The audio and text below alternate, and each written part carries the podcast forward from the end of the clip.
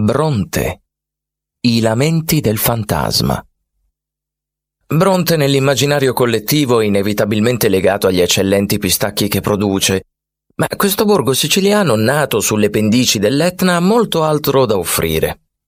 Arrivando da Catania tramite la Circumetnea sarà possibile ammirarne le meraviglie paesaggistiche come il bosco di Centorbi, un rigoglioso querceto che ricopre il versante occidentale dell'Etna, o le forre laviche, profonde gole scavate dal fiume Simeto.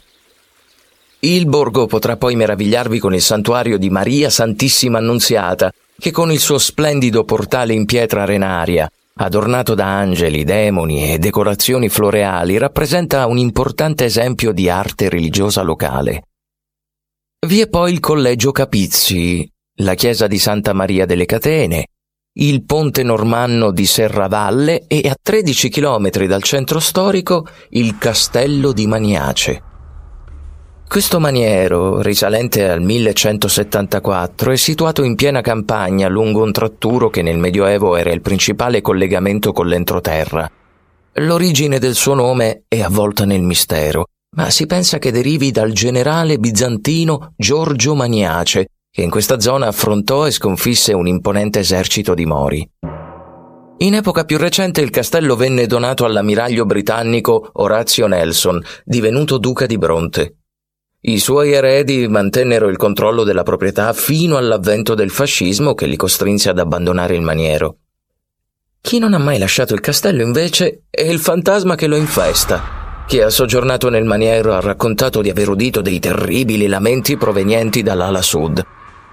Pare che le manifestazioni dello spettro siano state così frequenti da costringere i proprietari a chiedere ai propri ospiti se per caso avessero timore dei fantasmi prima di dare loro un qualsiasi alloggio. Una degli ospiti, dopo una notte a Maniace, scrisse sul suo diario Mi ero appena addormentata quando mi alzai di scatto udendo un profondo lamento. Era molto vicino a me. Accesi subito la candela e mi guardai attorno. La porta della mia camera era chiusa non vedo come qualcuno potesse essere entrato e apparentemente nessuno era entrato, ma i lamenti continuavano. Volsi lo sguardo verso l'orologio e vidi che erano trascorsi tre minuti dalla mezzanotte. Allora saltai giù dal letto pensando, se il lamento non cessa, prima che io arrivi a, a contare sino a venti, io sveglio l'ospite che è nella camera accanto.